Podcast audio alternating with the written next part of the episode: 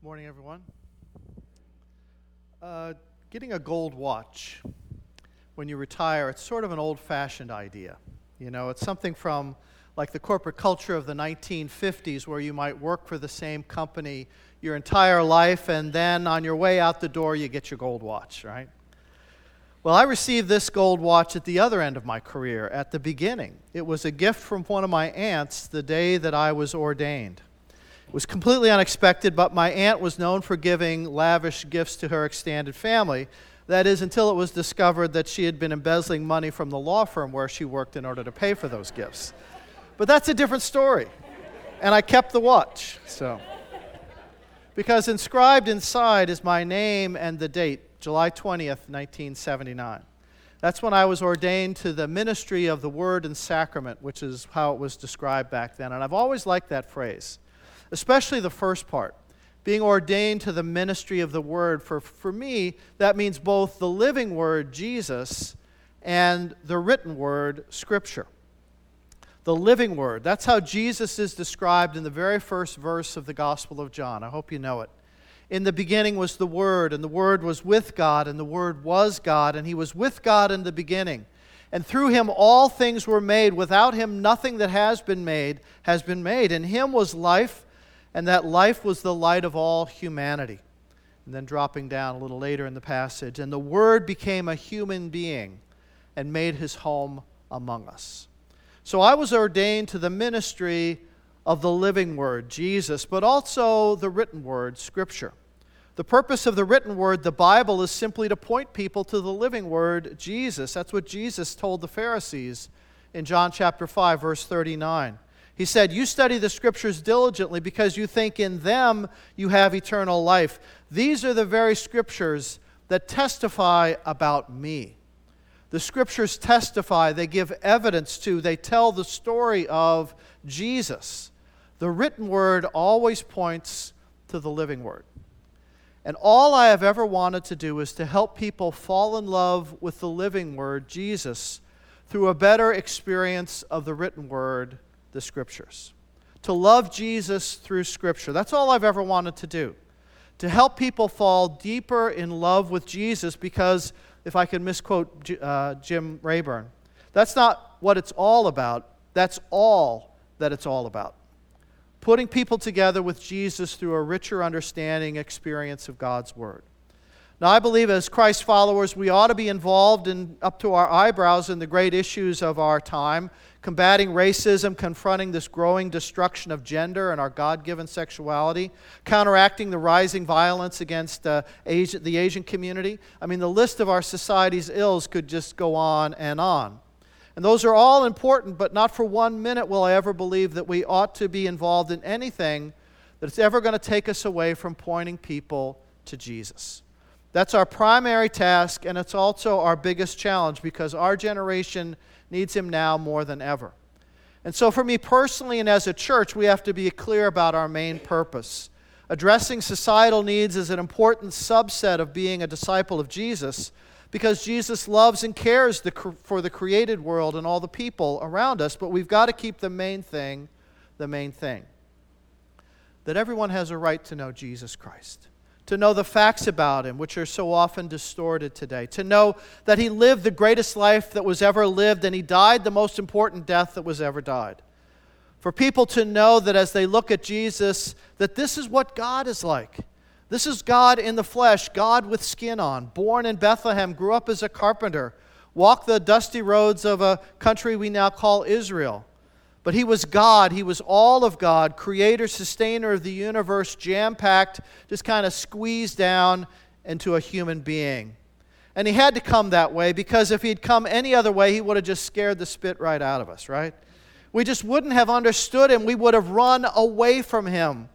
But people didn't run from Jesus, they ran towards him. They only ran when they ran to tell others of the great love that they had experienced in him, and they would say, Come and taste and see for yourself. So everyone has a right to know how they can relate to Jesus personally, but they also have a right to make their own choice about him. And if you got in here accidentally this morning without realizing that this is what this whole thing is all about it here, I hope you really get squared away with Jesus for yourself today. Now, I believe back in 1979 that the greatest job in the world would be to be able to thumb through the pages of the Old and New Testaments in the presence of a group of people who would listen, who would listen because they knew you cared about them. And through those scriptures, offer them a pathway either to an initial experience of Jesus Christ, or if they already knew Christ, to draw them into a deeper experience with Him. Because that's the only spiritual vaccine that will fix the virus of sin that has infected our world, that infects each and every one of us. The gospel of Jesus is the only effective vaccine against the virus of brokenness and separation and lostness and sin that exists between us and God and us and other people. It's not just enough, though, to have a vaccine. You can have a warehouse full of vaccines, but it doesn't do anybody any good until you have a delivery mechanism the way to get the vaccine to the people, there has to be a structure. There has to be an organization. There has to be the church.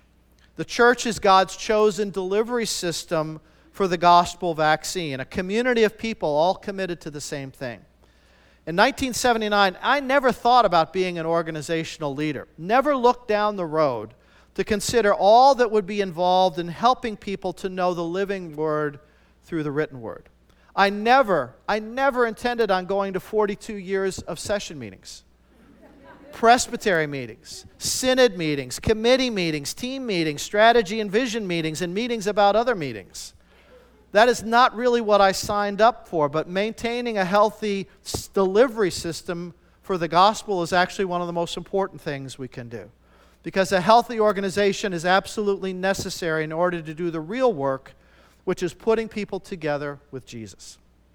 So I've got three more weeks left to do that, to try and draw people into a closer experience of Christ through a deeper experience of God's Word. And I've been thinking and praying about how to do that over the next three weeks. And part of me just wanted to kind of back up the spiritual dump truck and just kind of, you know, hour, hour and a half, two hour sermons. That would be okay, right? Because I got a lot to say. And then I realized that that's just too much. And what I really needed to do was to simplify as much as possible, just boil it down to the basics. And so that's what I'm going to try to do over the next three weeks. And I want to start the way Jesus did the same thing. He made it simple. When he was asked, you know, what is this faith thing all about? Matthew 22 34, he said, One of the Pharisees, an expert in the religious law, tried to trap Jesus with this question Teacher, what's the most important commandment? in the law of Moses? And Jesus replied, That you must love the Lord your God with all your heart, mind, soul, and strength. That's the first and greatest commandment, but a second is equally important love your neighbor as yourself. The entire law, the entire law, and the demands of the prophets are based on these two commandments. So it's simple love God and love others. And in Jesus' mind, these are not two things, they're one thing. Love God and love others, two sides of the same coin, fused together in Jesus' mind. Now, back in 2003, when we dedicated this wing of the church, I used an illustration from the writings of a guy named Leonard Sweet, where he talks about a child on a swing set. Think back to when you were a kid, you know, and you're first learning how to swing on a swing set. Uh, remember what it was like when you were there. To get the swing moving, you have to do two opposite things at the same time. You have to lean forward and kick back, and then you've got to lean back and kick forward. You've got to do both of those things. You can't do one without the other, or the swing won't move. You have to do both at the same, same time. Lean forward and kick back, lean back and kick forward. In physics, this is called parabolic harmonious oscillation. Okay? Took me a long time to get that phrase down. Parabolic harmonious oscillation, two opposite things working together. Two opposite motions that then move you higher and higher as you swing. Well, Jesus taught us a version of this, uh, kind of a spiritual version of this parabolic harmonious oscillation love God and love others. You cannot separate them. And that's the key to the spiritual life. So, what does it mean to fall in love with Jesus? Often we hear so much about from Christians about how much Jesus loves us, and that's great, unconditionally, wholly, eternally. All of that is true. That's one of the great promises of His grace. But how often do you really hear Christians these days talk about how much they love Jesus? People want to receive Jesus' love, but do they really love him in, in return? I mean, how much do you really love Jesus? What does it take to fall in love with Jesus? How does that actually happen? I remember very clearly the first time Donna and I met. It was our freshman year in college. I went to Hanover College in Indiana. It sits on a bluff overlooking the Ohio River, and there's a beautiful spot where you can look down and, and look down on the river. It's called the Point. And I was walking there with a friend, a young woman who was a junior. I was a freshman. We happened to come across Donna, who was sitting under a tree studying, supposedly. I don't know to this day if my friend was trying to be a matchmaker and had set the whole thing up ahead of time, but she introduced Donna and I. And I was wearing a jacket with the uh, Young Life logo on it, a ministry for high school kids that I was involved with uh, when I was in high school. And Donna was wearing a Young Life t shirt. So it was like bingo, you know? We had this instant connection. But it wasn't love. It wasn't love at first sight. There was attraction, but not love. Love has to be more than just a common interest, it's something deeper that has to develop as you get to know the person, as you get to see their heart, as you get to see their mind, as you feel drawn to their soul. Donna and I didn't start dating until months later. So love didn't happen right away, but it grew. It grew over time as we were drawn to know each other as a person. The scriptures help us to fall in love with Jesus because it shows us who he really is. By revealing his character, displaying his true heart and mind and soul, that's why people are drawn to him. Now, listen to the story from Mark chapter 21, or Mark chapter 5, verse 21. Listen to how it describes what Jesus is like. And then tell me if it doesn't make you want to love him more. Jesus had been on the western side of the Sea of Galilee, and people there had totally rejected him, and they couldn't wait for him to get on the first boat out of town. And so now he's come all the way across to the other side of the lake, and the story continues. Mark 5, starting with verse 21. When Jesus had again crossed over the boat to the other side of the lake, a large crowd gathered around him while he was by the lake. Then one of the synagogue leaders named Jairus came, and when he saw Jesus, he fell at his feet. And he pleaded with him earnestly, My little daughter is dying. Please come and put your hands on her so that she will be healed and live. And so Jesus went with him. A large crowd followed and pressed around him. And a woman was there who had been subject to bleeding for 12 years. And she had suffered a great deal under the care of many doctors and had spent all that she had. Yet instead of getting better, she just grew worse. And when he heard, she heard about Jesus, she came up behind him in the crowd and touched his cloak because she thought, if I could just touch his clothes, I'll be healed. Immediately, her bleeding stopped, and she felt in her body that she was freed from her suffering. At once, Jesus realized that power had gone out of him, and he turned around in the crowd and asked, Who touched me? You see people crowding against you, his disciples answered, and yet you can ask, Who touched me? But Jesus kept looking around to see who had done it. And then the woman, knowing what had happened to her, came and fell at his feet. Trembling and with fear, told him the truth, and he said to her, Daughter, your faith has healed you. Go in peace and be freed from your suffering. And while Jesus was still speaking, some people came from the house of Jairus, the synagogue leader. Your daughter's dead, they said. Why bother the teacher anymore? And overhearing what they said, Jesus told him, Don't be afraid, just believe. Did not let anyone follow him except Peter, James, and John, the brother of James. And when they came to the home of the synagogue leader, Jesus saw a commotion with people crying and wailing loudly. He went in and said to them, why all this commotion and wailing? The child's not dead, but asleep. And they laughed at him. And he put them all outside, and he took the child's father and mother and the disciples who were with him. And they went in where the child was, looking, or, or he took her by the hand, and he said to her, Talitha cum, which means, Little girl, I say to you, get up. And immediately the girl stood up and began to walk around. She was 12 years old. At this, they were completely astonished. He gave strict orders not to let anyone know about this and told them to give her something to eat. This is a story of a lot of contrast. Right away in this passage, it contrasts with the previous place where Jesus was completely rejected. Here, Mark describes this chaotic mob of people who are all pressing up against Jesus, flocking to see him. It's literally like the paparazzi trying to get to, uh, Meghan Markle and Prince Harry. I mean, this is Jesus at one of the most popular points in the Gospels. But the focus on this passage is really on these two people who come close to him. The first character is Jairus, the synagogue leader, respected, trusted in his community. He was the one who arranged who would lead the prayers or read the Torah at the synagogue each week. He handled the collections of money and the distribution of money to the poor. And so, seeking out help from Jesus was not what a synagogue leader was supposed to do.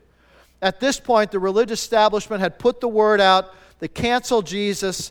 Uh, Jesus had offended them too many times. He was no longer allowed to speak in any of the synagogues. That's why Jesus was now preaching in the outdoors. He'd been banished. And so think of the social pressure, the prejudice that this man had to overcome in order to approach Jesus. I mean, he risked ridicule, risked being ostracized by his peers, risked his position in the community, risked it all because he was desperate. His daughter's life was on the line. His daughter, who had filled his life with such joy and sunshine for 12 years, he couldn't bear the thought of losing her. There was nothing he wouldn't do to save her. And if that meant going to this wandering rabbi and cutting his, tower, his ties to the power brokers around, he would risk it. He would risk it. Please come, Jairus says. Put your hands on her, and I know she'll live. And I'm not sure how much Jairus really believed what he was saying, but like a drowning man, he was willing to grab onto anything. And so he grabbed onto Jesus, and Jesus went with him. But the story gets interrupted before they go very far. This unnamed woman appears. She's the opposite of Jairus in every way. She's, first of all, a woman, and a woman with no standing in the community, an outcast who's been suffering a long time. Twelve years she's had this uncontrollable bleeding. She's been suffering as long as Jairus' daughter has been alive. Notice that contrast. Think of that. All this time she's been considered an outcast, almost on the same level as a leper, because in the ancient Jewish world, they had all these strict laws about various kinds of disease, and loss of blood made a person unclean. That just wasn't a physical description, that meant you were ceremonially unclean. In other words, you were actually unclean before God. You were dirty before God. Your disease shamed you. Your disease defined you. It meant that there was something wrong with you. It wasn't just that you were sick, there was something wrong with you. You were unclean before God, and anybody who came into any kind of contact with you would also be contaminated by your disease. So, this woman, the disease had wrecked her physically, had wrecked her financially, She'd gone to every doctor, faith healer, quack that you could find. They all took her money, no help. She was bankrupt. It wrecked her socially. Her family members couldn't be around her because of her disease. She was no longer welcome in the synagogue, the temple. And it wrecked her internally. You know, if you've been told for a long time that you're unclean and kind of worthless, you've been treated like you're unclean and worthless, you start believing you are unclean and worthless. You start believing all the negative things people have said about you. And so, in her own eyes, she thinks herself that she's unclean, that God didn't care about her, that she'd done something wrong, and this disease was, you know, God's punishment, some divine retribution. And when a person is rejected by others for so long, they can't help but slip into a world of self loathing. But for all the ways she was opposite of Jairus, she had a few things in common with him. She was desperate. And so she was willing now to take this risk. And she was at the end of her rope. All her resources were gone. And so she went to Jesus, but the risk was great because you have to understand she had to go through the streets incognito, hide her face, make sure no one recognized her because she was literally considered an outlaw for mingling with this big crowd. By going into the crowd, she contaminated everybody that ever bumped into her. And if they had found out about it, they actually could have stoned her to death legally. They had the right to do that. That mob street justice could have kicked in if her true self was revealed. That's what makes this moment so dramatic. This frail, bent over, weak, inconspicuous, this risky move that she makes, it gives her the courage to slip up behind Jesus and just kind of tuck a hand in through the crowd. To slip out a feeble hand and thinking, I'm an outcast, I don't deserve anything, maybe one finger. If I can just get one finger on him, That'll do the trick. And like that, uh, uh, like the bolt from a, uh, from a taser, it shoots through her body and she feels the healing power of Jesus just kind of zap her. It stops her dead in her tracks. She's frozen in a moment of time, but she knew she had been healed. She was healed by this overflow love of Jesus. His purity made her pure, His wholeness made her whole. She tapped into this undeserved grace of God that flowed from Jesus unintentionally into her. And Jesus then comes up with one of the great lines of the Bible Who touched me? And his disciples are going, Jesus, everybody is touching you. Every single, how can you say, Who touched me? But Jesus knew something had happened. It says that he felt power go out from him. Someone connected him, connected with him in a way that was unique. And so now she drops on her knees before Jesus. The text says she drops in fear, maybe not knowing what was going to happen next. Maybe Jesus was going to throw her to the mob. Maybe her brazen act would be, would be criticized. Maybe the street justice would kick in. But here she experiences a third thing that she has in common with Jairus. She's desperate, she has a risky faith, but she's rewarded with this very tender word. It reveals the very heart of Jesus, the way he responds to all people in need. Jesus says to her, My daughter, your faith has healed you. Go in peace and be freed from your suffering. This is actually one of the most beautiful moments in the Bible, one of the most beautiful in Scriptures. Don't rush past it. This is the only time in Scripture that Jesus ever uses the word daughter. Think about that for a moment. What it meant for this woman, this outcast, desperate. And Jesus uses the most intimate of family words. Think of the contrast. The same care that Jairus has for his daughter, Jesus has for this unnamed woman. She is God's daughter, not rejected but embraced, not shamed but loved, not punished but healed. Jesus didn't just heal her on the inside, He wiped away her shame and her self hatred. He freed her emotionally and spiritually. He gave her true peace, shalom. He made her whole. Could that be what Jesus wants to do in you? The drama gets ramped up one more time. Some people arrive, they tell Jairus, too late, daughter's dead, don't bother the teacher anymore. I mean, really good friends he's got here, all right? I mean, they could have used some training from the deacons, I think. I just have to imagine that Jairus is just stunned in shock. With, at that kind of news, you know, the mind just actually just shuts down. There was nothing more Jairus could do. He'd already, already was at the end of the rope, and now his rope unraveled completely. Those final awful words had been spoken to him. His worst nightmare had come true. The implication being that Jesus shouldn't have stopped for the woman. Maybe if he'd kept going, he would have arrived in time. But Jesus ignores him. I can see Jesus kind of taking Jairus by the elbow and just leaning in close and saying, Don't be afraid. Don't be afraid. Don't be afraid. It's the only answer when fear rushes in the presence of Jesus, that gentle, calm, but strong voice. Don't be afraid. And as they approach the home, they're surrounded by these professional mourners like crows on a fence. It was customary in those days, and it's still the case in some parts of the world, in India and Asia and other places, the Middle East, for professional mourners to be on hand when the angel of death is hovering over someone's house. We talk about ambulance chasers today. Well, that's what these professional mourners were like, waiting in the wings for someone to die so that they could offer their services for a fee. The custom was you showed how much you loved the deceased by how, how big a fuss you made uh, when they died. The more mourners you hired, the more you truly honored the dearly departed. It's sort of like funeral directors talking people into the velvet, gold lined, you know, plated coffins as though that's the best way to honor your loved one. It's just a box, goes in the ground, doesn't need to be fancy. So these mourners are just wailing away like crazy, and that's why they could switch so quickly to laughter when Jesus said the girl wasn't dead. They had no emotional investment in her well being, only a financial one. Jesus sends them packing. And then in the privacy of the room, where the girl was lying with only the father, the grief stricken mother, the family, a few disciples, Jesus again displays this, this, this intimate, this wonderful personal tenderness, protecting the girl from all the embarrassment, the unwanted attention of being healed in front of a crowd. Jesus takes her small hand in his and says, Talitha cum. Little girl, get up. It is one of the very few times in the Gospels where the very words of Jesus, spoken in Aramaic, which was the Hebrew of Jesus' day, where the very words of Jesus spoken in Aramaic are preserved for us, not translated into the Greek, but the very words Jesus spoke. The only other place in the Gospels where the Aramaic is used is when it records Jesus' words from the cross. And here he says, Talitha cum, little girl, get up. And instantly the power of life flows from Jesus into the girl, the author of life. He brings that spark of life back to her body and he, she sits up.